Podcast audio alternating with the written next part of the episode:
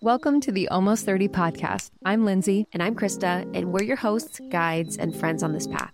Almost 30 is not about your age, it's about the feeling. All of us are almost something, seeking community and resources to support the rumblings of transformation within us. Our conversations are deep dives, shepherded by our insatiable curiosity and desire for connection, enduring inspiration, and a sense of levity that we can all benefit from. We're looking to find the magic in the human experience. Buckle up, baby. Your evolution is waiting.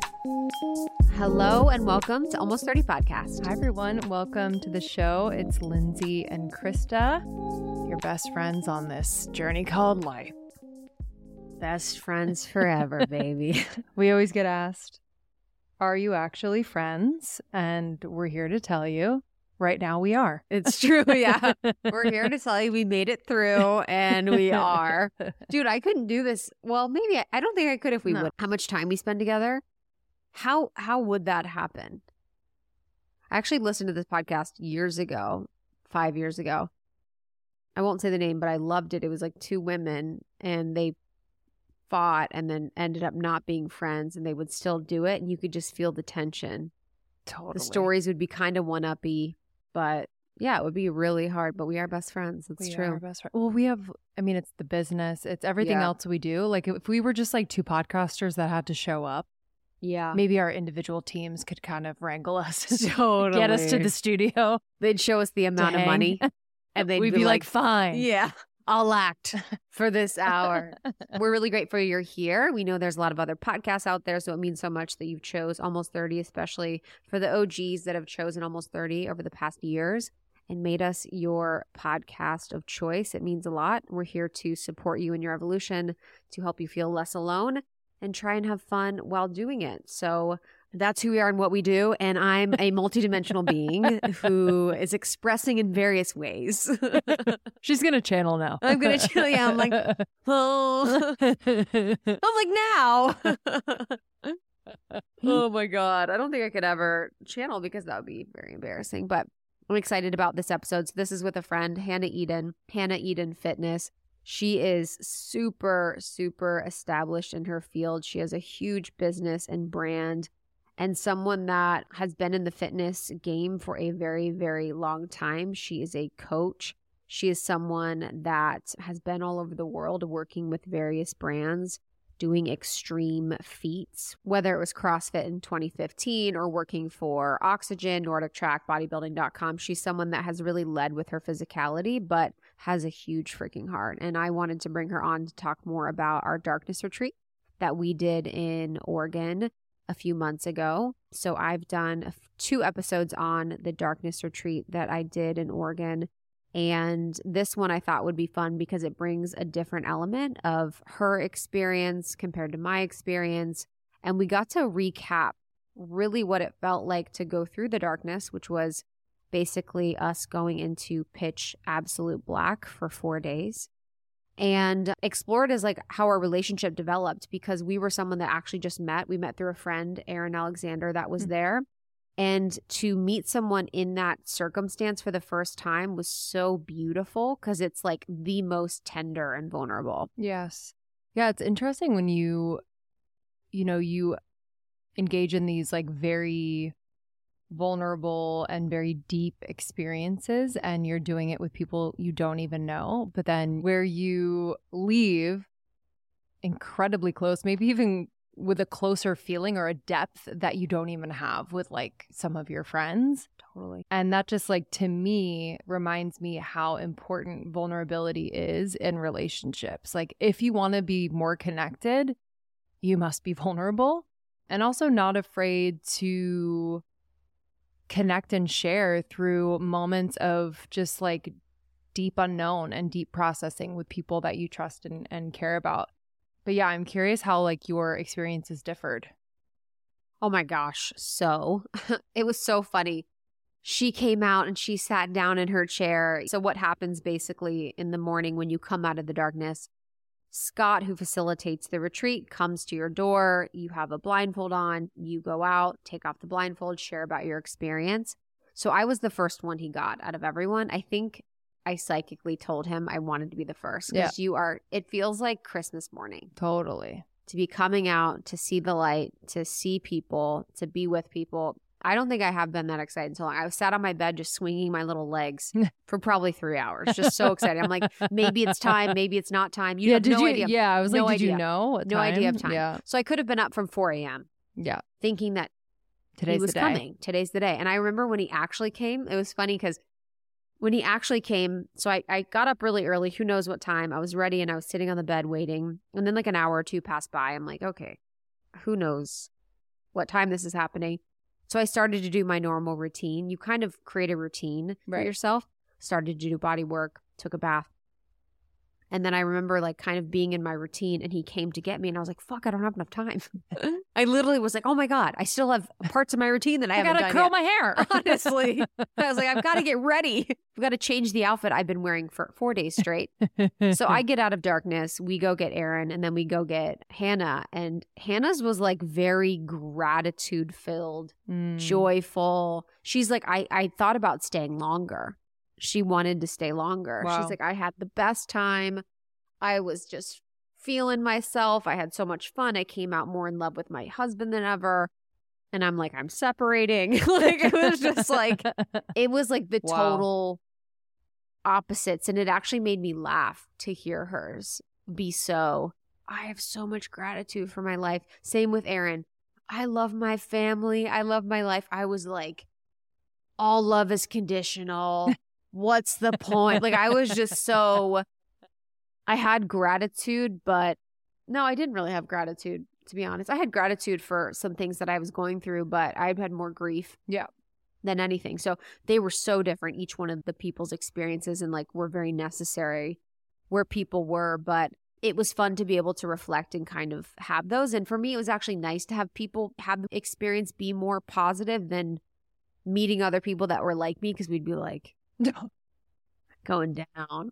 but I mean, I feel like, like you said, you you really needed to feel the grief. yes. You needed that space and that safety to like actually let go. Yes. And maybe for her, I'm curious, like if that gratitude, maybe she's just never in a place where she can like slow Mhm. down enough to be like, oh my God. my Yeah. life." and I don't, you know, I met her there, so I don't know her through over the years, but it's funny because I don't know if we would be friends if we met any other way because she's so powerful. Like she's got such a powerful energy and way about her that I may have been intimidated Mm. previously. And to see her in that and then to see her now and know her, you know, we talk fairly regularly and like she's softened so much Mm. like so much. And Wow. to watch that process and to what she's going into now, she's going to be a mom. Mm. So now even softening even more and just seeing her as someone, you know, we talked about this in the episode, but that was so hard and fast about the workouts, about the nutrition, about having abs, about looking a certain way and everything was so physical. To allow yourself to step into softness is kind of scary. I mean, you know, as a fitness instructor, like Yeah. when you are all about kind of the aesthetics of how you look and you have to push so much, it can be scary to take a step back and and soften. Totally. Oh, absolutely. And also like for her like her body's going to change. And what does that mean and yeah, it's I can I can imagine and I think for women in general, women who are listening to this, I don't think we consciously realize how either hard we're going or how hard we tend to approach the everyday so that we are protected, so that we don't get hurt or don't feel the pain. And it's rare to have spaces, places, and people who can allow for or encourage, like, really that surrender and softness that we all need, you know, but especially women. And especially for women that are entrepreneurs and run their own businesses Yes. and are the breadwinners of the family, who almost most of my friends are all breadwinners in the family. It can be assumed that softness means that everything's going to fall away and you're going to Sure. lose everything. You're going to lose all your money and not be able to perform or not be able to have as a successful business. So makes it like doubly as hard. Oh, absolutely. You know? there's a fear too. Yes. Yeah, it's like you can't I've gotten this way by being in my masculine. Mm-hmm. So how could I be in softness and succeed even more? Yes. It's like sounds counterintuitive, but I feel like you know who's a great example of that is Brie. Brie Melanson. I feel like uh-huh. like when she does like she'll even say she's like I did the least and it was Yeah, like the best thing I've ever done. I know. I think Jenna Kutcher is such a good example of that Uh-huh. too because Great example. she's been an expander for me in that way and i think you too where she's able to be soft and in her zone of genius in whatever that is but also has her priorities in order Yeah.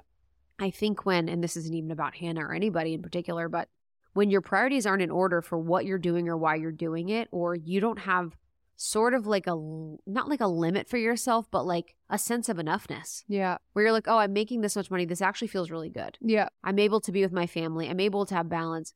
I'm able to spend, you know, time off and all those things. And you're just kind of doing, doing, doing. And you're not really able to pull up and look why. Sure. Then you kind of get lost in the chase and the rat race of it all. Mhm. And I think that's very, you know, it's it's a unique thing and also kind of a blessing of being an entrepreneur that like you potentially get to create that type of life imbalance because I'm thinking of people perhaps in a more not linear but like yeah. where if you stop working it's like what are you doing and like you have to be on the track and then you get to the next and that next promotion not to say one is better than the other at all but it's like an interesting thing to where not everyone might feel like they can create that like freedom and softness and surrender in what they do because of what's expected of them from whether it's their boss or their company Yeah. or whatever so it's Mhm. just an interesting thing Yeah. You could feel less. You know, like it's funny because coming from the corporate world where I was, it's like I would feel actually less, more able to do that because I didn't care. right I would be doing my thing. totally, totally. So I would be able to be do that. Yeah. I'd be like, all right, fucking I'm gonna move my mouse a little bit so you guys see that I'm green and go chill out for however long. So it's just different. But in this episode, we talk about Little Darkness recap. She gives her perspective on it, which is really fascinating for anyone who's interested in the darkness Mhm. or just learning about that type of healing modality and method. And then we talked uh, about her journey to where she was, and she had like a really big rebel phase. And part of her healing that she did in the darkness was around that part of her that was like pushing and hard and almost like a motivated by self hatred. Mm. And so many of us can be motivated by self hatred. And she had a deep rebel phase, and I had a deep rebel phase too. And we were just talking about that like the experience of feeling like you're kind of just bumping up against things to figure things out in the world and not feeling like you're good right and that you've been marked as bad. And so then you kind of go on this path of being bad, in quotes. I think a lot of people have that experience in their life where maybe they're not on the, the track of being like, they're kind of rebelling against the track of either being perfect. So they're like, all right, I'm going to rebel. And that was like a teenage experience that we had. And we talked about the relationship to our bodies. And I know this is a conversation that our community loves to explore and engage in around body acceptance, body neutrality, and just their relationship with an ever changing body. So we talked about that for someone that's been in fitness and nutrition and coaching for a very long time, has had a very, you know, a physique that has ranged over the years from being very, very, very skinny, very ripped, very jacked to where she is at now, which she feels really good and, and looks amazing. How can we be in better relationship to our bodies? How can we support ourselves more as a soul rather than a body, but still have the goals that we want to achieve and be able to achieve them? Yeah, I mean the relationship with the body and how it evolves over time is such a a wild a wild ride and you know it's the thing you've said this before and we've said this before it's like it is with you all the time. It's the one thing that does not leave you and has carried you through so so much. And so, you know, how much of our time is being spent trying to control it, trying to fix it, trying to morph it into something that we think should be, and how often are we really listening to what our body needs is like a constant kind of check in for I think a lot of us that needs to happen. I mean, our whole lives. I mean, I can't imagine when I'm like going to be older and you're, you know, because we're in more so a prime. And so it's like, what's happening when there's even more of that feeling of what our culture and society tells us is is right about us is our youth a lot of times and so you have that not really working for you and how like interesting that's going to be but yeah the body's like the ultimate best friend like we bully our bodies and it always is there for us mm-hmm. you know mm-hmm. as best as it can be and it's always adjusting to what we're going through it's always like trying its best to process and hold and release and move through things in a way that feels good so any conversation we can have around body love is really, really good.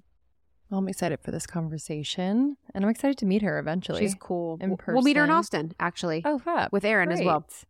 So I'm Great. really excited. We'll be able to see her in Austin. It's Hannah Eden Fitness, and you can find her on Instagram at Hannah Eden underscore fitness. She's the best. So enjoy this one. Thank you for being a part of our community. Thank you for sharing these episodes, for subscribing to the show. It means a lot. And I think it's just one of those things when you send someone an episode to start a conversation or to let them know you're thinking of them, there's nothing more kind. Yes. And it also, that conversation piece I think is so important because sometimes I feel like people just do the same old thing with their friends. And so if you can have kind of a point of like depth that you can dive into, it's the best. So enjoy this one, and we will see you on the other side. Love y'all.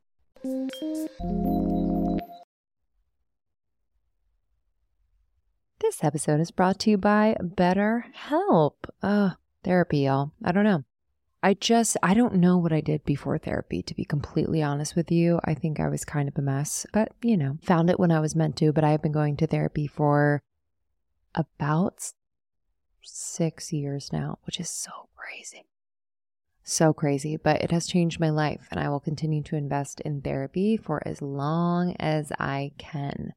I feel like it has totally, totally made my relationships better, made my career better. I am a better mom. I am a better wife. I'm a better friend. I'm a better daughter and sister.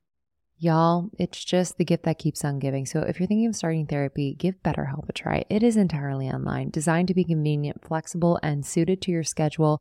All you have to do, this is it. Just fill out a brief questionnaire to get matched with a licensed therapist and switch therapists anytime for no additional charge. If you get matched and you're like, eh, not quite a fit, they make it easy and it's free to change. But I've had a lot of friends try BetterHelp and love it. So I really, really encourage you to start therapy. It's been the best decision I've ever made for myself. Find more balance with BetterHelp. Visit betterhelp.com slash almost 30 today to get 10% off your first month. That's betterhelp.com slash almost 30. Okay, I need to introduce you to a revolutionary new app, um, Superhuman. I have been doing these superhuman activations every single morning for the last three weeks. Let me just tell you, I kind of fell off of my game after I had the baby. Most of my time and energy was going to him still is, but I have been able to carve out time in the morning before I get into the swing with him. And I've been doing these activations. I do a lot of the shorter ones because I don't have a ton of time.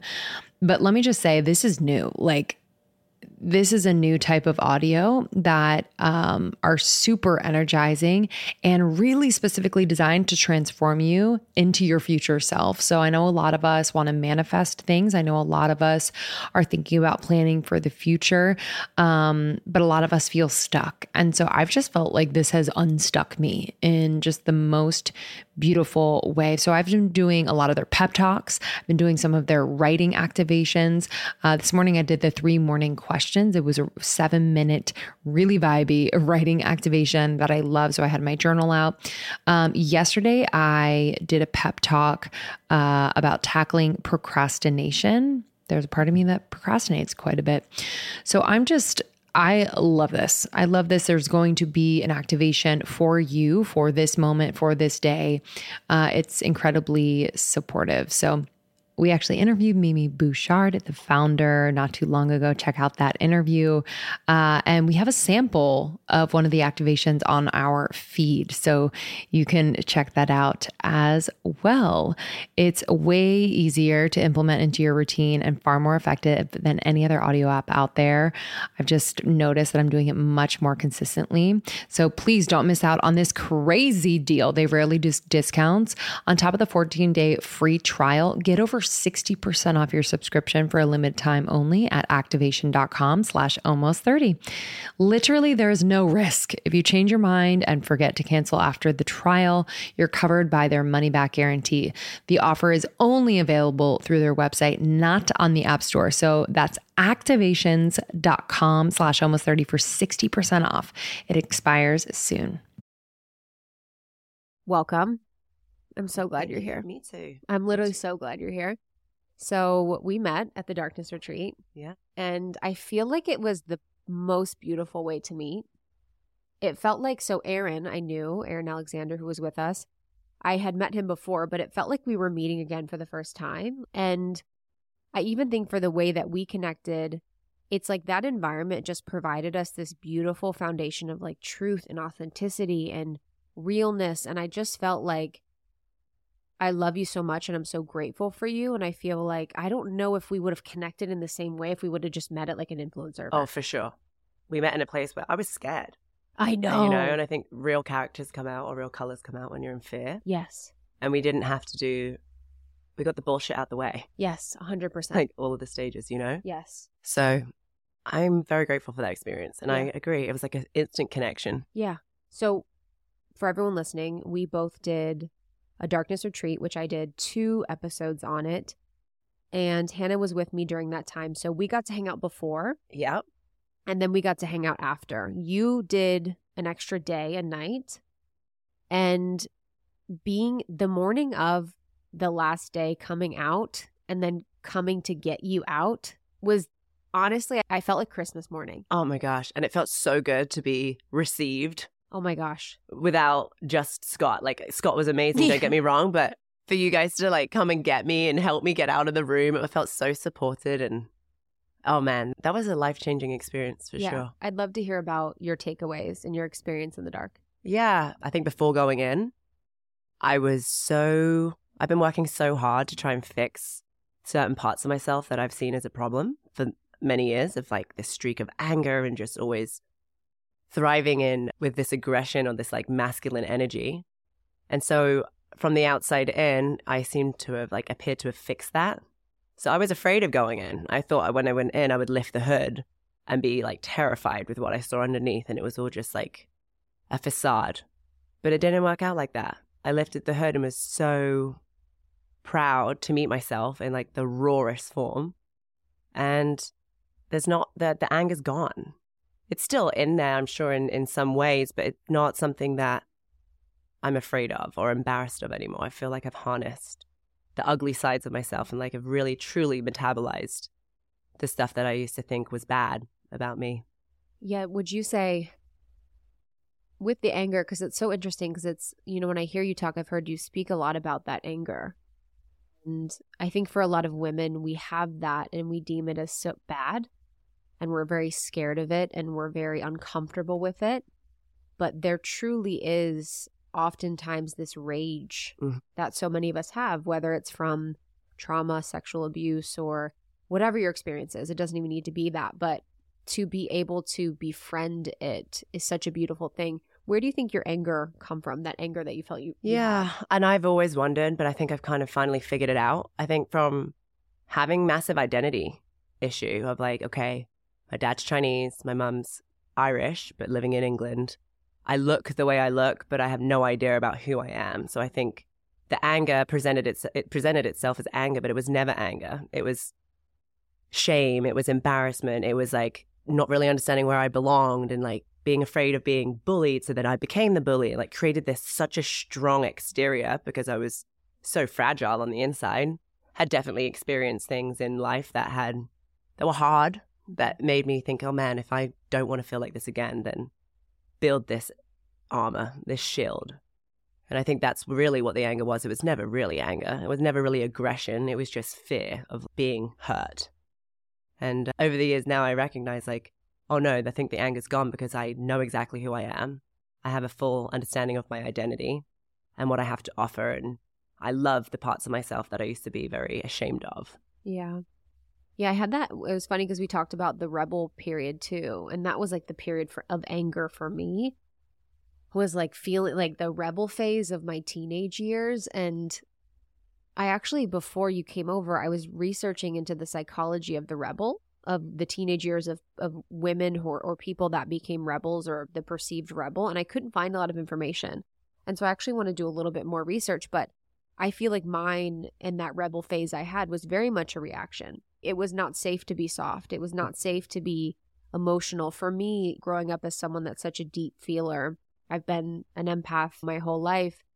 And when I was very young and I did feel, it led me to depression as a child, you know, diagnosed with depression when I was very young. It led me to being swept up in everyone else's emotions and feelings. And where I was living, those weren't good emotions and feelings.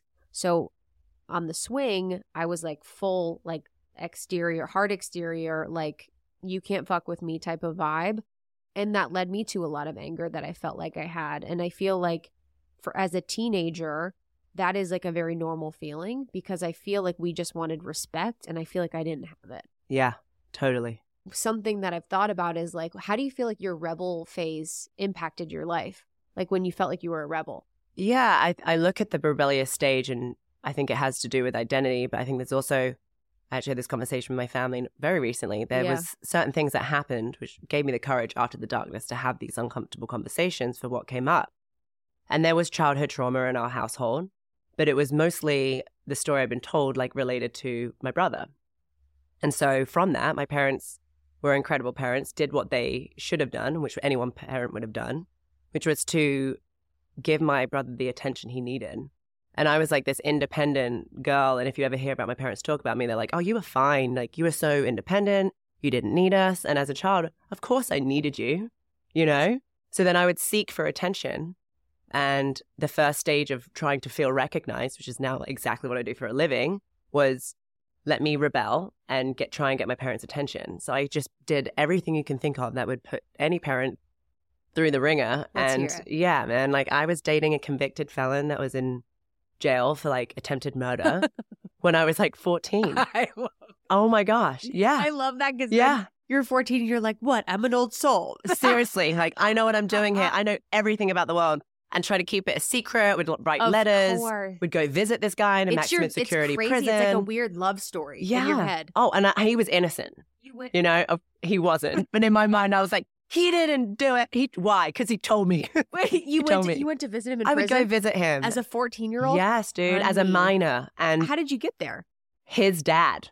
Oh, Oh, it was juicy. And this is when shit hit the fan in our family because somehow I think the prison found and interfered with our letters and they understood he was engaging with a minor. Or my mom found out about it and she called the prison. And it was like a four or five hour drive. And I remember the last time that was like the peak of all of this was that I had gotten in the car. My mom dropped me off at work that morning. The people that I worked with knew what I was doing and they like somehow supported that as well. Let me go with this guy's dad, drive four hours across the, the freaking country to go to this maximum security. I get there and they're like, sorry, you can't go in. I was like, how come? Why? And they're like, your mom has called us. And then I had this massive blowout with my mom. Of she told me to leave the house. Like it was so disruptive. Of course. And so that was like the peak of the And when you're that age, you're, this is a movie that you're living, oh and your mom doesn't understand the love that you have. no, And she doesn't understand him. No. What's happening in your mind is so crazy. it's wild. I justified it all, Of course. and I, I, know- just was I so know bad. him. Yeah, I I know- know, him. I you know- don't know him. don't He- know Yeah, you don't know him like I do. Yes. Yeah, yeah, and it's wild.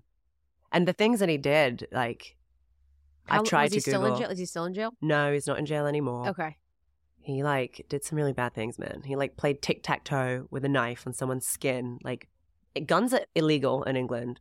Pistol whipped someone, le- stripped them naked, and you- what you could pick the story apart. And I've tried too many times as an adult because the person they did this to sexually assaulted a female cousin Wow. of his. So like this was his way of like rebelling and yeah, getting back. And obviously, two wrongs don't make a right. totally. But you could maybe try and understand the motive totally. Not that it makes it okay, like, but it just is. I, it feels like another life. It I feels know. like a different person that did that. I know. It's I know. wild. That's the thing too, is like, how can I not disassociate from my inner teen or the parts of me where I'm like, oh God, girl, what were you doing? Yeah. Like every all the drug dealers in Oh. Mason, where I grew up, I was dating all those drug Yeah. dealers. I thought we were like Bonnie and Clyde. I was like, let's go do your deliveries. I'll sit in the front of your Camaro while we like literally listen to rap music and like burn our brains and I'll like be with you. Like that was like my Saturday uh huh. for a It's little us bit. until the end of time. It's us until the end of time. What seriously is going on? like my poor mother. and I was a child, Mm-hmm. full child. Mm-hmm. Most of, and it was, I was 14, he was 18 in this situation. I'm like, disgusting. Oh, we talked about that too. Of like looking back at the age gaps Oh. that I used to think was so normal Oh my God, same. that are not okay. Uh huh, same. Like what? What was going through Same, my but mind? you, it's weird because it was cool. yeah. I guess there was an air of coolness. I don't know if that gener our generation thinks it's cool, but the stuff that I just but I think a lot of it I knew in my mind I was like something's a little off. Like when I'd sit in the back of like a car and everyone would be smoking weed and we're like driving around the cornfields. I'm like I don't really like this, but I feel like I should. Yeah. I always felt that that too, and I always use the question like I use the term, "Why do I always come home?" Like, why did I never go past? Like, I was so deep into all of that world and that scene, like, but I always had this this thought in the back of my mind, like, I'm really disappointing my parents right now. What have they done to deserve this? Like, there was always that because I came from a beautiful household that my dad worked really hard and through him working really hard, maybe he wasn't around enough, but like he did never do anything, no harm to me. My parents loved me so much and they did every the best they could with what they had. And I just think about that a lot. It's like, why did I come home? Why? Because I was kicked out the house before I moved to the states. I wasn't going to come here. Where'd you live? We were. I was like at a friend's house, which Wow. now I think about it, like that parent shouldn't have let me stay there. She should have sent my ass home because my mom is devastated. Yeah. Knocking on the door every day, I'd like, no, I don't want to see her. Because she did ask me to leave, but she didn't mean that. She just didn't know what Yeah. to do. Yeah. She was so out of control of me that Yeah. she was like, get out. And I was like, all right. And as soon as I started packing my bag, she was like, no, don't go. I was like, no, you asked Oh. me to leave. You know, like, yeah, yeah. it just wild. wild. I mean, the pain and the reaction. And I really want to figure that out more for you and your experience. Then that rebel turned into, would you say, perfectionist? Totally. Of just seeking recognition. And that's where I came to at the end of the darkness of like, my parents had to give my brother more attention when we were younger. So then I would like become this cute little independent child. And then it moved on to, I need their attention. They're not giving it to me. So I'm going to try and do it through being a rebel. Then it led to like trying to be goody two shoes, you know, and mm-hmm. like trying to make them proud. And I never want to disappoint my parents again. And thank you for the second opportunity of starting life again in America. And then it became seeking recognition, whether it was now it was through fitness, doing anything it took, put my body through hell and back. And now it's like, that's what we do, right? We're trying to create recognition. And I never understood why I did what I did. And now it's like, aha, light bulb. Cool. Like that's never really finding an answer or not trying to fix it, but just trying to understand it. Now I understand the motivation, I think, to try and build this internationally recognized brand. Like that takes a certain kind of mindset. Yeah. And the Taoist philosophy, they call it the hungry ghost. Mm-hmm. And I think we, I think actually I talked about this with the amazing healer, Oh, Adrian. Adrian. Yeah. And my hungry ghost was my desire for connection. And the hungry ghost is this principle basically where it's like some part of you that is never fed and is never enough. And so for me, I will do anything to feel connection with people. Mm-hmm. And that is abandon myself, that is be codependent, that is, you know, just basically live my entire life with this deep hunger that is never fed to connect with people. And that shows up for me as in situations with people, never really letting myself be seen, never letting myself be heard, and really focusing on the other the entire time. Like even when Adrian first came and met me at the retreat in the darkness retreat, I was so emotional. My nervous system was just freaking going crazy because I knew that I was going to be in a situation with someone where I had to share openly and be intimate and I had to talk about myself. And I have trust issues with people and I don't really like opening up to people I don't know and I don't like having the expectation of feeling like I need to perform for someone. So if I meet someone that's a healer, I'm like, I want have I want her to have a great experience. Yeah, yeah, yeah, yeah. Let I- me give her everything she wants. I want her to have a lot of fun. Yeah. We're gonna make this fun and interesting. I'm gonna talk about this and I'm gonna do this. I want to make sure she's, she's having a great time. So I'm so concerned about the other. But my hungry ghost was that. So you sort of figured out this part of you that's like, you know, just pushing and pushing and pushing. How have you worked with that energy? Because I feel like there's a lot of women in my community. I'm sure there's a lot of people in your community as well that have that desire and drive. And it's like a razor thin line of, I'm doing this for validation, but also this is a true purpose and passion of mine. So, how do you work with those two things? it's been a really interesting journey because without having these answers that I found like in the recent years, my drive was on fire. And I wasn't really sure why I was so determined to get to the next stage or whatever I was doing, but all I knew was that, that it was working. It was like this growth trajectory. And in the recent years, as I've started to find more stillness and slow down and really like look in, it has helped me feel so much comfort in my own skin, so much peace with who I am. But it's also like diluted my drive, this like all or nothing mentality and this intense That's your intensity. too. Totally. Mm-hmm. Totally. So now I'm juggling a little bit of, between both of like, okay, so I've quote unquote healed so much that used to be the driving force, but who am I if I don't have this motivation of anger and this like seeking somethingness, you know? Yeah. So now I'm in this space of like, okay, I am at peace. And now I need to make sure that I'm doing things for the right reasons and doing it because I want to do it that lights me up. I don't need to do it to prove the world or to prove myself. You know, it's like, no, I, I've achieved a lot, but you can also feel fulfillment along the journey. Yeah, I finding think the that's balance. so important. And I feel like a lot of creators and people in our situation are sort of moving more to that, where it's like, why are we doing this? Why are we on this hamster wheel? And even if you're not a creator, you can be in that life where you're like, what am I seeking for? What am I working so hard for? And, you know, when we were in our darkness, that was something the first night when Scott came to me in our room. First of all, I thought it was 9 p.m. at night. This I is was- so funny. I literally was like, he's coming so late and this is so rude. But I was going crazy. I was literally like, am I doing this for you? Did you come and talk to me about this and you convinced me and I'm not even doing this for myself? Am I doing this for my audience? Am I doing this to say that I that I'm doing it? And I think that's what's hard about my experience in this world that I'm in is that there is a lot of me that does these things because of the true desire and curiosity that I have for my own potential and for this human experience. But then there's also like, this is a cool ass story. yeah, I want to tell you guys about this thing. yeah. And I don't know, and I don't know really how I'm going to peel work. Like, I don't know how I'll peel back from that. But it's a thing that I think with social media, almost everyone in the world has to juggle now hmm because we show and share everything. hmm Yeah, I think pain pain is a big driver for me. And anything that I've done that is like, whoa, that's crazy that you were able to do that, or uh, the stories that I get to tell. Yes. A lot of the motivation was pain. And now I'm in a place where like life is a lot more peaceful. There's not quite so much pain that's popping up left, right, and center that is like motivating me to try and freaking bike around Iceland or do a 240 mile bike ride in one shot. Like now I'm like, what, how, how, where am I going to find this energy to like keep performing? But now it's like, well, maybe I don't need to do those things. Do you think it was like, were you addicted to the adrenaline? Totally. What do you think is like the physiological connection between that? totally adrenaline and totally like the the idea of a misogi, right? Of like being able to do something that you think is impossible with the right training at hand or when someone tells me like this whole idea of like you tell me I can't and watch me, that's great to a certain degree. But when that's all you have, that's exhausting, you know? And I am older now and uh, super aware of like the things that I've done. I believe that it's like the analogy of like a sand timer, right? Your body or your health or whatever. You hit it upside down and the sand's going to come out. So like decide what you decide to do because I let a lot of sand out of that that thing in like the last 5 years. I think about what I've done put my body through Yeah.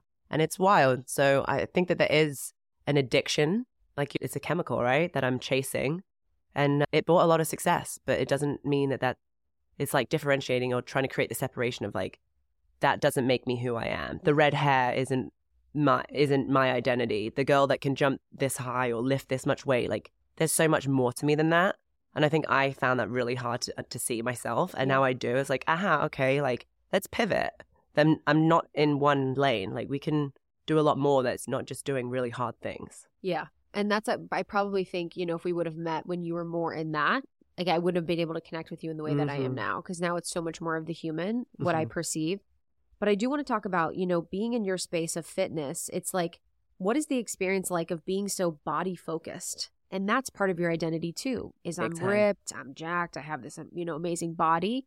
How does that feel and how do you navigate that when you don't want that to be the full focus anymore? Uh, so much has changed in the last since the pandemic. The pandemic crippled me and it made me stop and that's when I really went on this journey of like trying to heal and and really understand who I am and why I do what I do. But it's sad to say, but it is a huge part of the success. And I've noticed since I'm not at 6% body fat, like you don't get the phone calls to be on the front page of a magazine anymore. But then it's like, okay, like that's so shady. And Yeah, like, that for me, like I have so much awareness. Like, if that's all I was here for, then come on, like you don't know me kind of thing. But it was a lot of pressure. But when I was in it, I didn't know that because it was just so easy. Like I loved to perform at that level. I didn't think that I was performing to try and feel pain. I didn't understand what it was because I was just moving so fast. It was just what I did. So I, I did feel the pressure to look a certain way. And unfortunately, the opportunities were far higher with red hair and a six pack and ridiculously low bad body fat. But I am so aware of what that was doing, like on a health level. And that's when things like slowed down in the pandemic. And I was like, oh, wow, wow, like I'm a joke. Like I thought I built this brand based on authenticity. I'm so far away from that right now. Like I'm making the world see me that way, but I'm not authentic. Like I am not happy. I am achieving everything and not feeling anything. My head's falling out. I haven't had a period for a year and a half. I stopped to to go, whoa, like zoom out. Let's look at this. Like, well, you're doing a disservice because this is not what you need to look like. This is not what you need to do if you want to be healthy and fit. You know, like, it's actually the total opposite. Yeah. So it's just rewiring. Cause I mean, I mean, I watch your stuff and I'm like, dude, how do you even deal with having your a video on your body every day? Yeah, Like, it's like, how do you? Are you just so used to it? yeah, Okay, yeah. and I don't even think about it. Yeah, and I'm I also try not to like create the fitness workouts. I'll just Yeah. do workouts and someone will document it. Love it. You know, Yeah. usually eyes are closed. Like someone just comes into the room and they just Yeah. like capture what I'm doing. Yeah. But the less shape I'm in, and now I start to be like, oh, can you stand on that side and can you get lower? Like I never was there Wow. before, and I'm super aware of that too. And I think showing up in every form of myself is the best way that I can be. And like it's seasonal, right? Mhm. We go through being on top of our nutrition and on our workouts to like I've worked out twice in the last 10 days and I'm cool with that and before I came here I had a dope curry with some fries and like the balance is okay for me now and I think that that's what people want and that's the new season of fitness of like being honest and just finding harmony balance doesn't really exist I don't believe but feeling harmony and like being at peace with it all when you talked about, you know, losing your period and the red hair and that kind of identity that you had in the six pack. And a lot of this is, you know, in my world, in the spirituality world, it's like, this is the masculine. You know, being in the masculine is that push, it's that drive, it's that like succeed or else. What are your thoughts on like masculine and feminine energy? And have you, do you feel like you've been in your masculine and you want to balance, or what is your experience with that? It's really funny because before like uh, if you had asked me that five years ago I would have been like what does that mean Totally. you know or even three years ago i was Of like course. huh Yeah. and I am a very masculine woman, and I understand that. And when I moved to Austin and was surrounded by these people that were talking about the divine masculine energy and feminine, I was like, I was like, wow, like I think I'm there's something wrong. I was like, I'm in the. I'm too masculine, I'm too this, I'm too that. But the more and more I look at it, I'm like, no, I I love the way I am.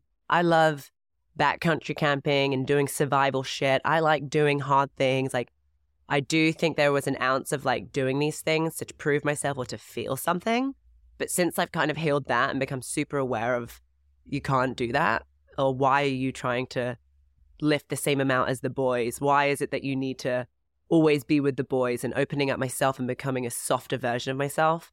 Now I like love that. And I think it's a good balance. Yeah. I still love my bubble baths and spa days and like having cuddles on the couch with my girls. Like, I think that if you are happy and it's not bringing um, toxic hmm space into your life, like, I think trying to find this balance of it is like you're always going to fail.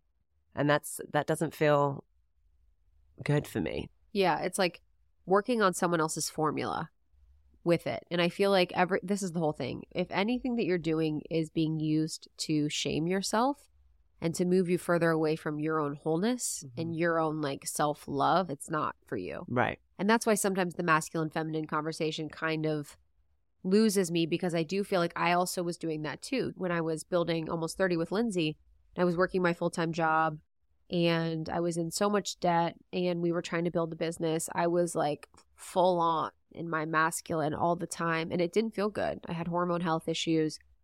I didn't feel like I was being myself. Me and Lindsey's relationship was so much more sticky than it is now. It's so beautiful now. And like, I did feel like I was like trying to, I was like, I'm in my masculine. I know that's bad. And, and I was just using that as a way to feel shame about myself and sort of hate myself. But what I was doing was like trying to survive, Mhm. trying to make my dreams happen. And so I do invite people listening that when we're thinking about balancing our energies, you're going to have your own unique formula. hmm You might have a little bit more masculine than someone else, a little bit more feminine, and you just have to do what feels good for you and what makes you feel the most whole. Yeah. And if you are in your masculine, I think a lot of people think that there's something wrong or like, what is she running from? What is she trying to Yeah. work through? And there could be an ounce of that. But a lot of the times it's like, no, I just like to do these things. Totally, totally. I am juggling quite a bit lately. I have a new baby, um, six months in, and uh, we are finishing our book and running a business and a marriage and a house.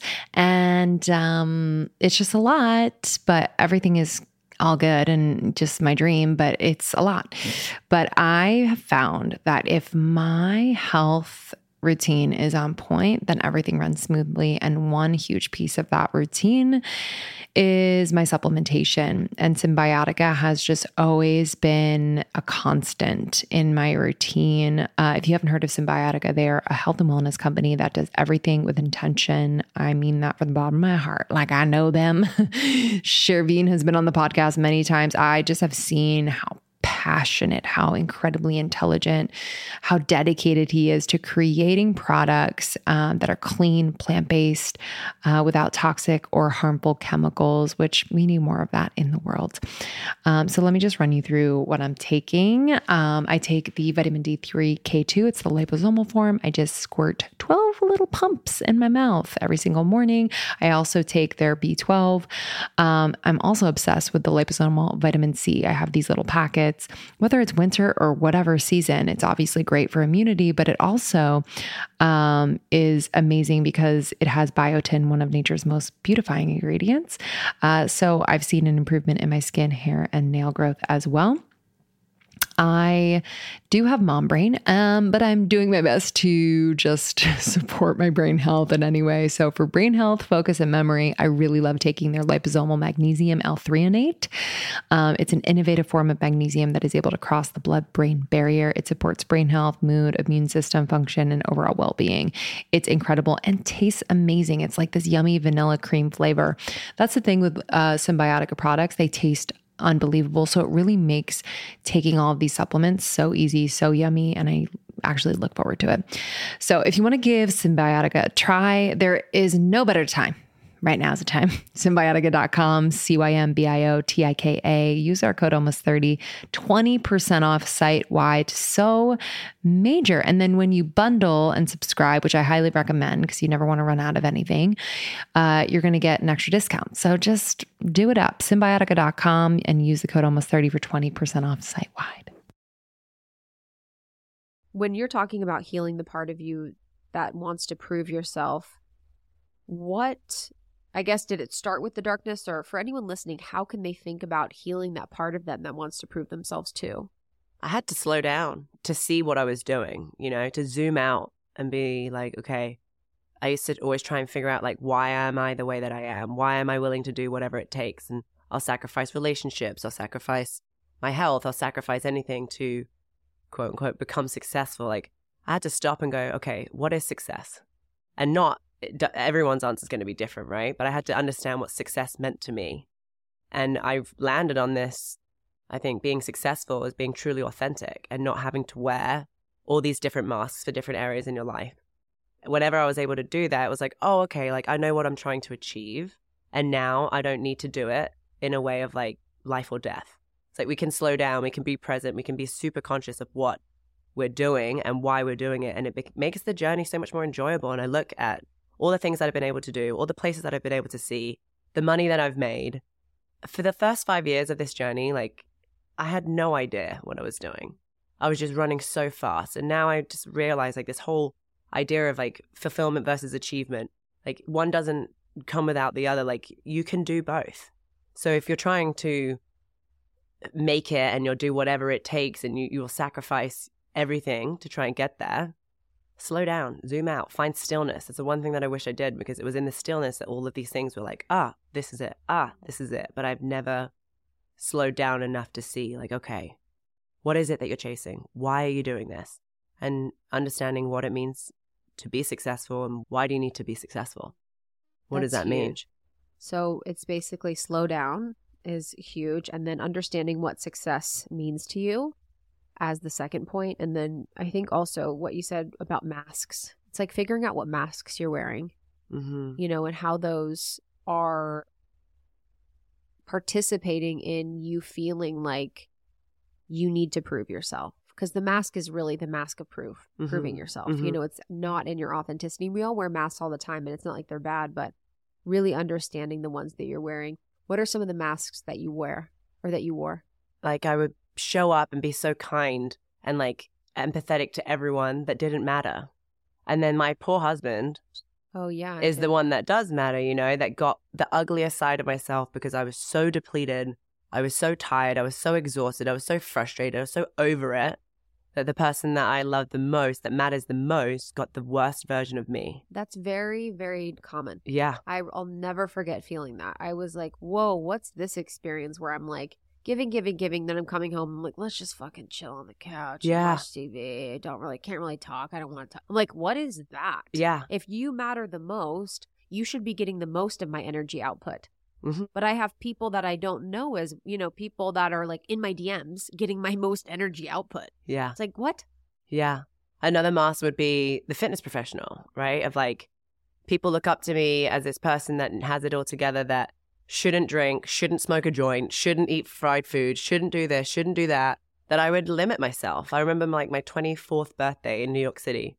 I, we got bottle service and like I come from a, I love partying, Mhm. right? She's a As party girl. I'm a party girl. And as I've gotten older, like now the thought of being in a nightclub makes me want to throw up. Dude, but, same. You know, but that used in to my be a head, I'm like, part- I'd love to go. Yeah. And then I go, I'm like, like it's 10 p.m. Yeah, gotta go. like someone's looking at me. I've got to go home. Seriously. And then it's, that's what happened to me. I remember we went to New York, had this massive group of friends staying in this beautiful place, getting all these experiences, getting bottles. And then someone took a picture of me dancing on a table.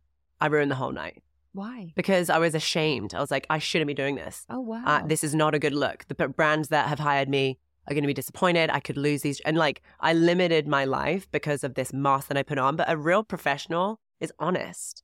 And like, I know some of the fittest people in the world, they do the same things that, the, that party people do, you know?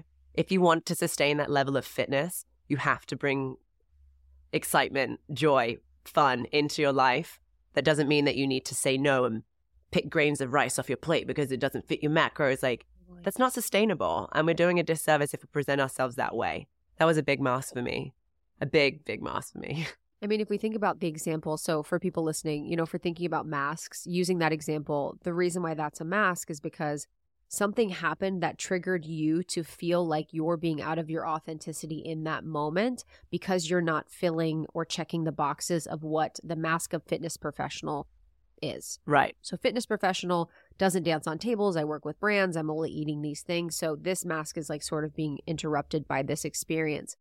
I think for me, a lot of the masks I would wear was like around, yeah, perfectionism, being perfect. Like, I've realized how much I will do to avoid disappointing people and how much I will do, how far I will go out of my way, how much I will abandon myself to like let people down Mm-hmm. and just like kill myself. So I have the mask of like, if anyone sees me as anything but perfect. Yeah. And it's crazy because I'm, I say how I feel on the podcast and I'm as authentic as I can be, but it's like, it's so nuanced. Like if someone ever said like, you know, you really disappointed me or something, I'd be like, what do I have to do? Yeah. What do I have to do to like yeah. make them like me or make them be be with me?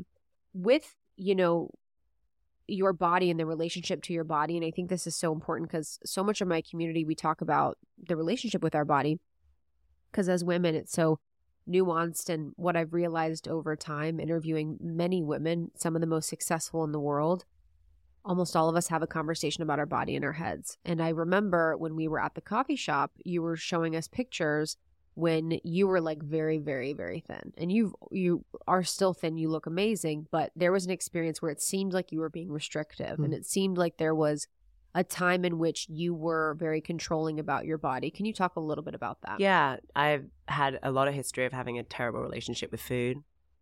And I look back to like high school and chomping on laxatives. I think we talked about Yep. that. And that I was got- lindsay's thing i was i was an uppers i was i was doing Hydroxycuts i didn't want to shit i just wanted to be tweaking the fuck out yeah, I moved on to snorting Adderall, Yeah. toilet seats. Like that was a different stage. But it's funny because I look back at trying to find the root cause of the eating disorders.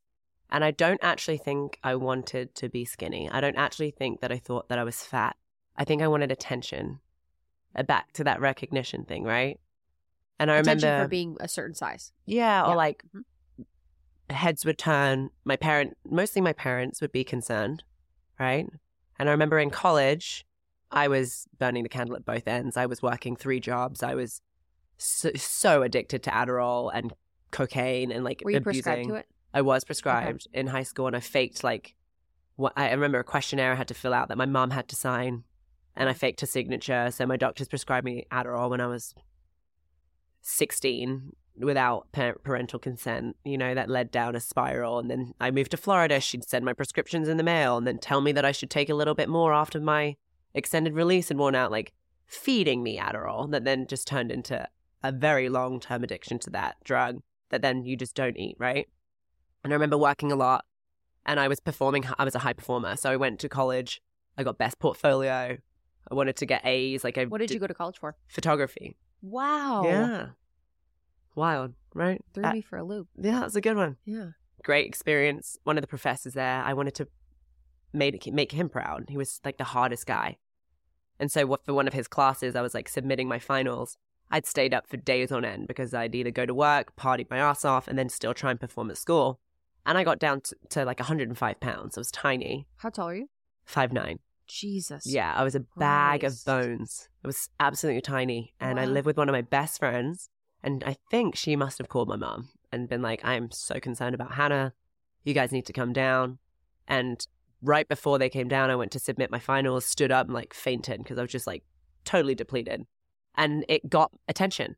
It got what I was looking for, apparently, which was my parents to get on a plane and fly down and give me this intervention and stock my f- fridge with Ensure because they wanted me to gain weight. And it was like, it was like this whole thing. So I look back at that time and I look at how I view myself now. And even at earlier stages of my career, I remember thinking in the moment, I'm so not ready. I'm not photo shoot ready. I'm not photo shoot ready. I'd show up to the photo shoot, do whatever I had to feel lean. And now I look at those photos, I'm like, are you kidding me? You were in killer shape. And the way that you view yourself is all determined by what's going through your mind. And I'll go through that now too of like, I'm in better shape now than I have been at certain parts of my career when I was, I remember feeling like the sexiest, the fittest, the strongest woman ever. What's changed? And it's totally my mind. And the things that we feed ourselves or the thoughts that we tell ourselves, then that's how we see ourselves.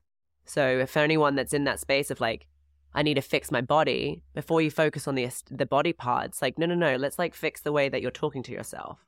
When you look at yourself in the mirror, take your clothes off and tell yourself you're fucking beautiful. Not I'm this, I'm that, or I shouldn't wear this, I shouldn't wear that. This, I think I've spoken about this quote before, but like the whole idea of I am not who you think I am, I am not who I think I am, I am who I think you think I am.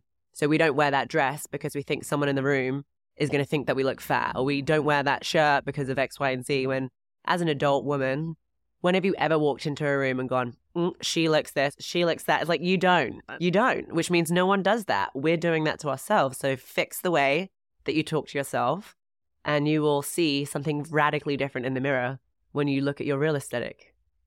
Yeah, we're the ultimate bullies. Yeah. But I think what's most important about that, and I'm curious if you agree, is that most of this dialogue is happening subconsciously. Mhm. And so it's really important to bring it to your conscious mind because when I'm saying out loud, like, you look like a fat piece, you look fat.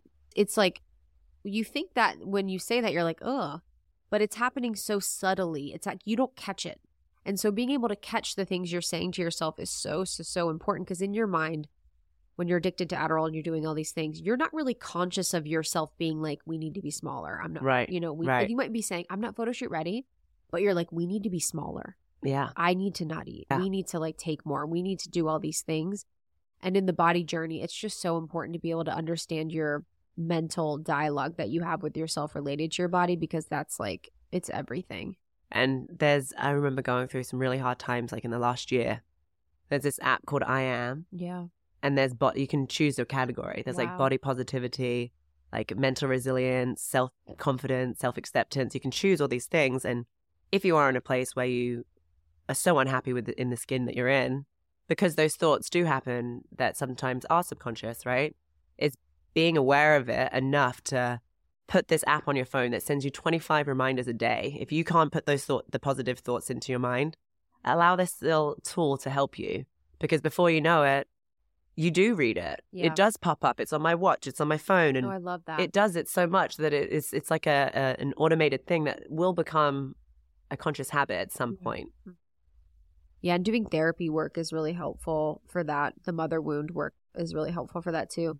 I wanted to talk a little bit about something we were talking about right before this, before we hopped on and started recording, was trusting your intuition. Mm. And something that you were saying, you're like, I actually trust, I'm actually having a hard time with this. And I think it's so relatable. We all go through these periods where we just feel so connected to ourselves. We're Yeah. like, yes. And there's no better feeling in the world for me than when I feel connected to myself. But when I do feel like I don't trust myself or my intuition, oh, it's like, it's the most heartbreaking thing because you're like, this is like so important to me. And you feel lost and it's hard to trust people. What's been your experience like recently, just feeling like you lost that connection to your intuition? Yeah, I've had some recent events that have happened in my life and in my business that have led me to question everything and to mostly question myself because I remember with the horrible result of what it is that I'm going through right now, which I won't go too much into details.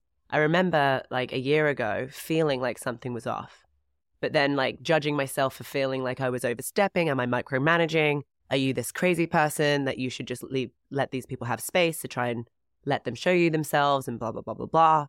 And I didn't listen to myself, even though I felt it in my gut like something's not right here. This is a red flag. And I dismissed all of that. And here we are. Like everything I was feeling was for the right reasons. And that's a really weird place to be because it's like, okay, I saw this coming, but I didn't have the confidence to speak up. And now I'm in the place of like, biggest lesson to take away is trust yourself, listen to yourself. And when you're feeling something, it's typically for there for a reason.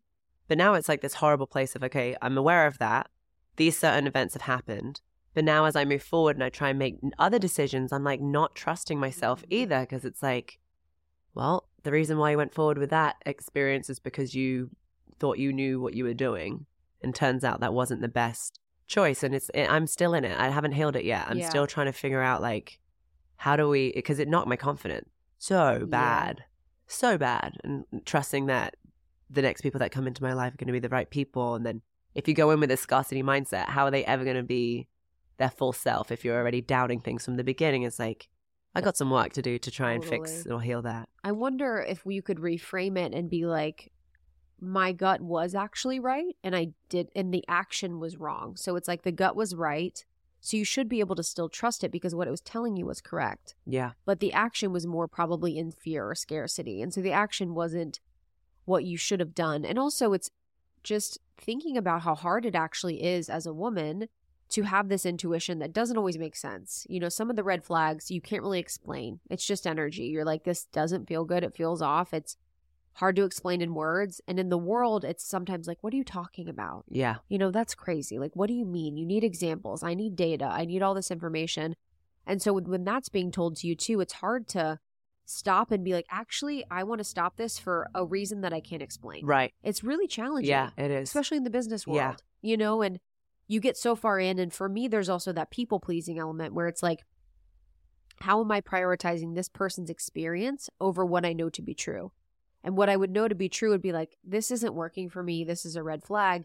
But I would have probably done what you did and been like, oh, I don't want them to be mad at me. I don't want to hurt their feelings. I don't want to overstep. I don't want to Yeah, overstep. yeah. I don't want to be seen as crazy.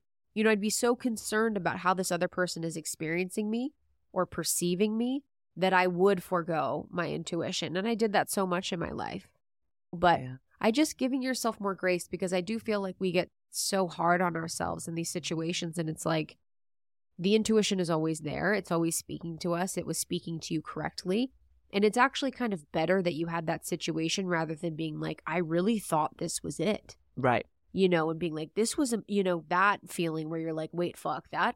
I actually had no hit, and then this happened. And you get blindsided. yes, yeah. Totally. exactly. Totally. So, how has it impacted your relationships? Do you feel more hesitant in business relationships and personal relationships? I feel like in business, I'm extremely hesitant. I'm finding it really hard to trust the next thing. And I'm now I'm trying to listen to my intuition, but not react on it. I give it time, talk it through with someone that I do trust.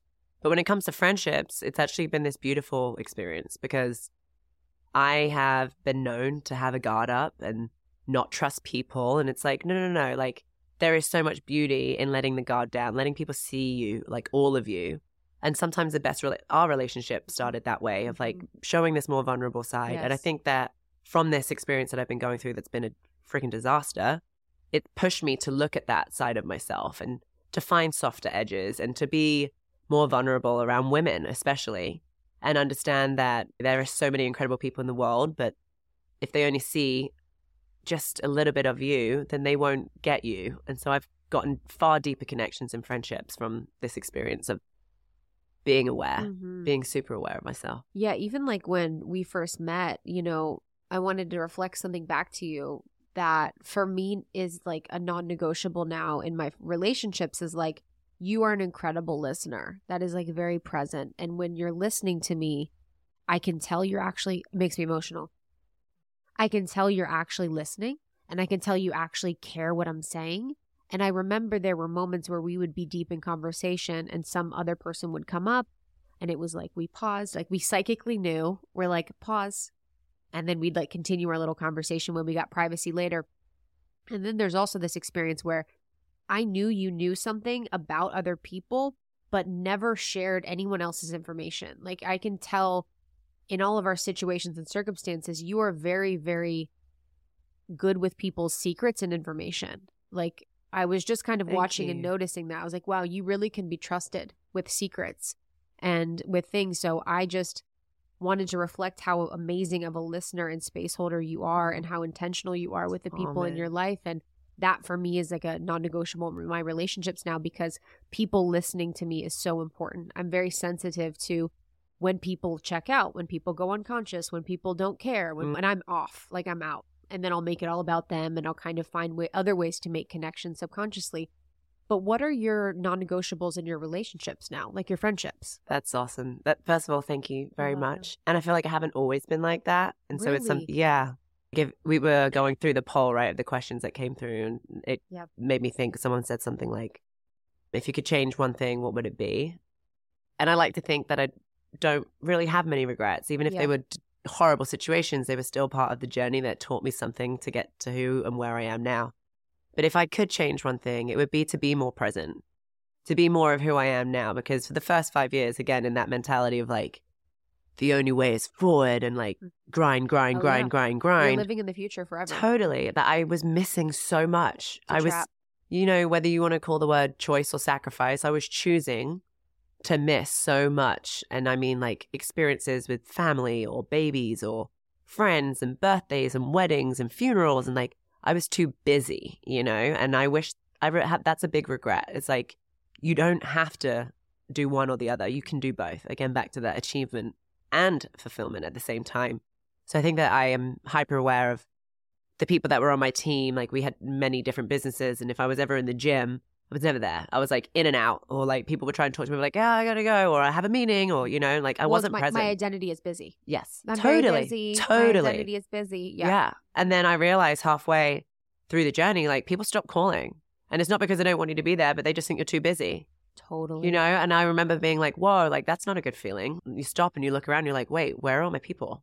Where are my people at? They're not going to wait for you, right? Or they're not going to keep tolerating that you're too busy because we're all freaking busy, man. We've all got the same time in a day. So it's something that I've been really working on. So the fact that you see that and you feel that, good. thank you very much. I appreciate that. But non negotiables in relationships is I never do anything expecting anything in return. We talked about equals, right? But I noticed going into this year, I have a lot of friends, a lot of great dear friends and close friends. But I kept recognizing with a couple of my friendships that I was the one to call. I call every day if they were going through something hard. Then it became like an expectation that I would call.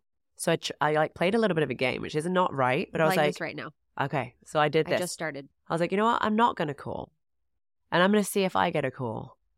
Because they also are, know, are hyper aware that my world is crumbling in some, relatively, right? Like in some certain places, Yeah. like shit is hitting the fan in my world too. Not to compare that I think everyone's hard things are very unique to every individual, but I didn't get a call. And three months goes by, you know, and I'm like, huh, okay. Like that's not a friendship. It shouldn't be a one way street or expectations now. They're, they're always going to call me, so I don't need to. So that was a big thing of like feeling like there's effort being put in both ways, I think is big. And also just checking in uh, because we're on Instagram, we're doing things, but like I don't expect my friends to, to watch my stories to catch up with me. And I don't consume much social media. So I'm not on everyone's profiles and seeing what's happening in their life every day. Like communication, I think, outside of social media is still something that is so important to me.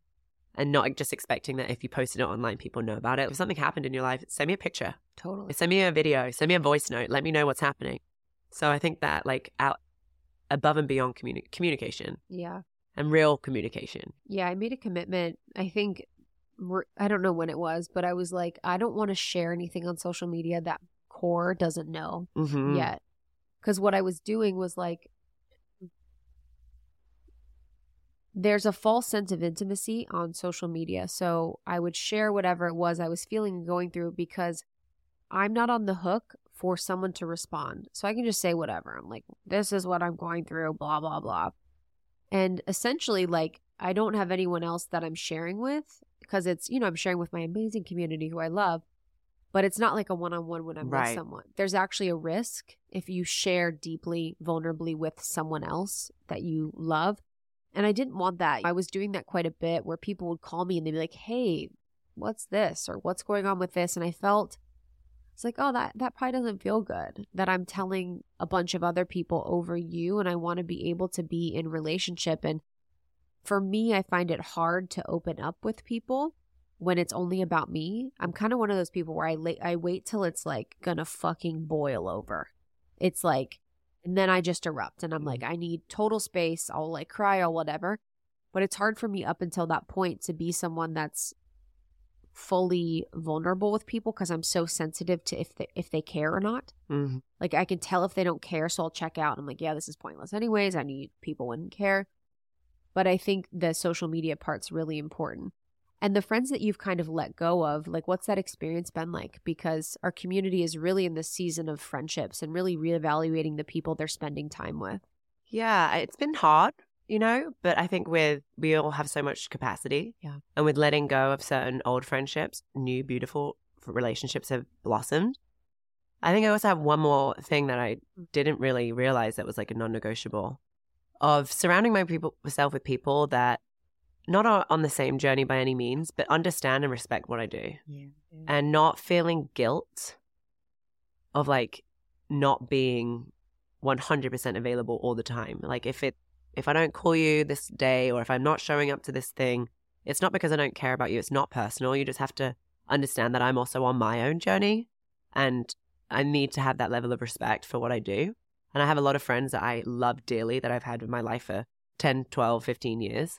But a lot of those friendships, they ebb and they flow, right? It's like sometimes they're all on and sometimes they're not. But when they're not, I can't feel guilty for the not because, again, the line goes both ways. And not that I don't care, it's not personal, but when we catch up, I don't want to feel like this is a guilt trip as to what I've missed. You know, it's like, it's that's that's a hard place for me to be in because then you feel guilty Yeah.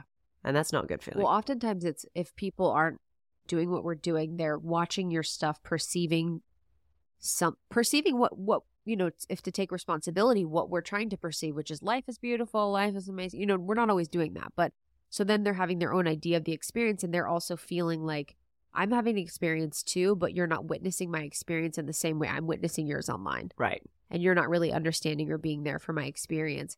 But yeah, I mean, the energy and the psychic energy that I spend being concerned and feeling like I'm holding all of my relationships is insane. Mm-hmm. Like I just sometimes in going walking around, I'm like, okay, I've got like my checklist. I'm like, call this person, text this person. I've got to make sure that we're okay. I've got to make sure we're doing this. And it's so exhausting. And this year, my goal is to liberate myself from that and be okay with the relationships that don't withstand because of it. And even over Christmas, I used to be the person that was like the texter on Christmas, the caller on Christmas. It's like, hey, everyone, you know, like, and I love people and I want them to know how much they mean to me. But this year, I was like, we're not. We texted. But mm-hmm. I'm like, I'm not going on my way to text people that I don't think will text me or message me. And I'm not going to be the person that is holding on to this relationship because, in truth, I do love them, but also there is the part of me that's probably holding on, if I'm really honest, because I want to feel like I'm a good person, I'm a good friend. Right. It's it's it's really actually self motivated. Yeah.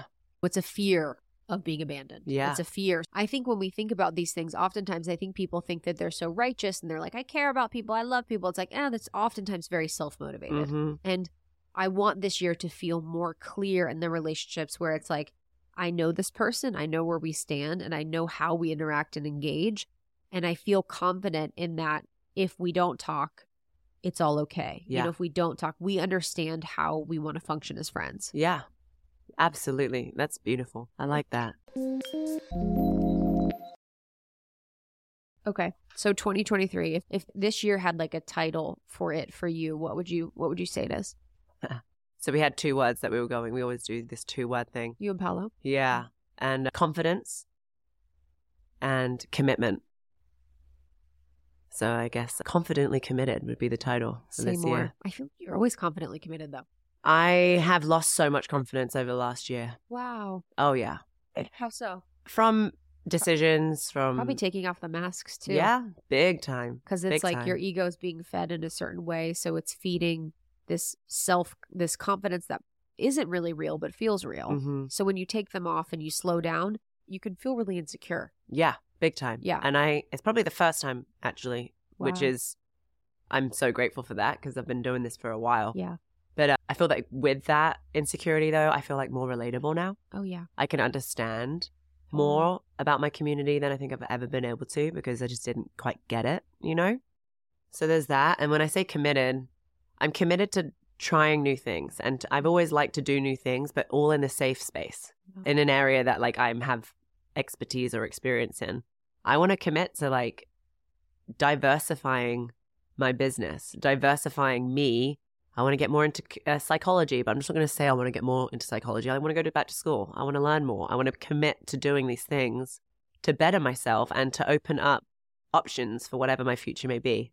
I absolutely love fitness. Fitness is always going to be a part of my life, but the fitness aspect right now is so big that it's so disconnected for me. I talk to a camera and then I put it out to thousands. I don't get that Yes. response. I'm not engaged with my community. I feel overwhelmed if I try and stay up to date with our Facebook community or our, in my DMs. Like it's still technology. So we're doing more commitment to being in person. So these in person retreats, having a very, rather than trying to sell out to 500, it's like, no, let's get 10 people there. Like kind of commit to not being afraid if numbers are smaller because the connection's going to be deeper and like Yep. just switching things up, being more committed to my marriage, being more committed to anything that I do. Like I'm, I used to be so spread thin because I was committed to so much, but I wasn't there. I wasn't all in. Yeah, I guess, you know, even to finish the point previously, I don't know if we did, where we're talking about the energy spend for others was higher than it was in your intimate relationship with your husband. How have you shifted? And for the people listening that, and the women that are like, damn, I'm kind of doing that too, where I'm not giving my partner all of the attention and love that they deserve. How did you shift that in your relationship? We shifted it, but we're such extremists. We shifted it when we did the year in the RV. Oh my gosh. It was the ugliest. Why did you do that? We closed our gym. We had a brick and mortar facility for it. five years In Florida? in Florida. We closed the gym, and both of us are not natives of the the states or of Florida. So Paolo's from Brazil. I'm from England. We'd both been in Florida for like he'd been there for 12 years. I'd been there for like 10 years, and I'm like, I love Florida. I love what this place has to offer, but it's comfortable. And we, I always talk about like never staying in a space of comfort, like stepping outside, but I was like not doing that anymore. So we decided to pack up everything and live in an RV for a year, which was a really fun experience, but it was the ugliest year of our marriage. We've been together for 12 years. It was so hard, so exposed, so vulnerable, so uncomfortable in every way, but it was the most beautiful way because it deepened our connection and we actually figured out how to communicate.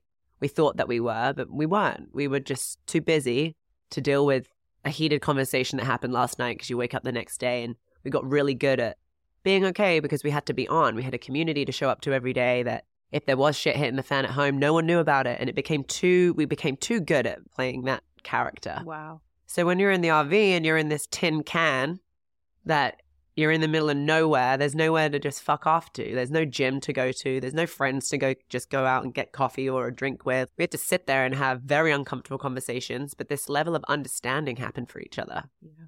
And that was so hard, but so good. I don't think we would be together now if we didn't do that year. And that was what, 2021? Wow. It hasn't even been two years since Oh, it was that. pandemic. yeah. Wow. Because the gym shut down the pandemic. Wow. Yeah. Okay. So it was the hard year. And then what are you doing moving forward to prioritize that love and that spending time and like Yeah. making sure that that's my sole focus and like doing things together. We've always been good at like keeping the romance and I have friends that remind me of this like no you and Paolo have been really good like but we would if things were stressful we'd like go out and get a bottle of wine and like get drunk, you know, Mm. or like go and do something really extreme and go frolic on the beaches in another country and not tell anyone for a few days, but like those are fun things, right? Because you or you're doing something that is either avoiding the ugly or you're just filling time with meaningful experiences, but not like vulnerable experiences. Yes. So we have this crazy space now of like, I want you to hear me. I want you to understand me. I want you to respect me. And like, we're going to talk. We have like really interesting conversations that we've never really had before. We get so deep, which I'm have been really good at getting the shovel out with other people and going deep and talking about where Yep. do you think this comes from or why are we this way or like how no can we do it exactly Yep. and now i've actually managed to figure out a way for us to do that in our household Wow. and I feel more seen. I feel more heard. I feel like our lane of communication is just like the the, ma- the amount of understanding and respect that we have e- for each other at this point in our life is like I admire it from being in it. It's admirable. Oh, I love that. Yeah, when you came out of darkness, that was like you were like, I'm so in love. Yeah, It was so sweet. yeah. And I've never stopped to realize like, yeah, it's not perfect, but man, I am in love. I, I love this guy, Yeah. and like more than ever. And we've had some ugly times. And also to like give yourself permission to say that and do that. Cause I think a lot of times when we have good things, we're afraid to admit it Mhm. and say it. It's like we kind of want to, you know, you have feel like you have to say, yeah, we've had ugly times. yeah, It's like, Yeah. what if you're just like, yeah, we're fucking so in love, yeah, and you don't have to qualify Right. it with the hardness. right. Just allowing yourself, wow, I'm, we've, I'm so in love with this person. Period. I used to feel guilty. Yes. Or if people would ask me about relationships, I'd be like, uh, like I don't know what to tell you. because you you, guys had a really good relationship. yeah, we Totally. yeah, That's a thing. I have a one of my dear friends, Jordan, Jordan and Jonathan have this beautiful, stunning relationship, and Jordan's been on the pod a few times, and at times it does feel like people want to poke and find what's wrong, yeah, and they actually have an inc- of course they have their issues, but they have an incredibly healthy relationship where there isn't really anything to like gossip about or anything, and yeah, that's an experience that people can have where they want everyone to feel they want to feel less alone in their own pain so they don't really want to trust if someone's like just having a great relationship yeah, yeah. And I think another thing that was a big game changer, and if I'm sure if you asked Paolo, he'd have a totally different response. But I think that this anger thing that I've always talked about, Paolo got the brunt of that all the time. So if we, have, he used to say to me all the time, like, we cannot have a conversation because I would just like raise my voice and it wouldn't turn, it would turn into a fight, not a conversation. And so I did the work of reading a lot. Like nonviolent communication is a great oh, book. Oh, I want to get that book. it's a good one. okay, like- what, like, what are two things that people can take away from that? Well, two things. If you feel misunderstood, it's no one else's problem but yourself, which is a big one.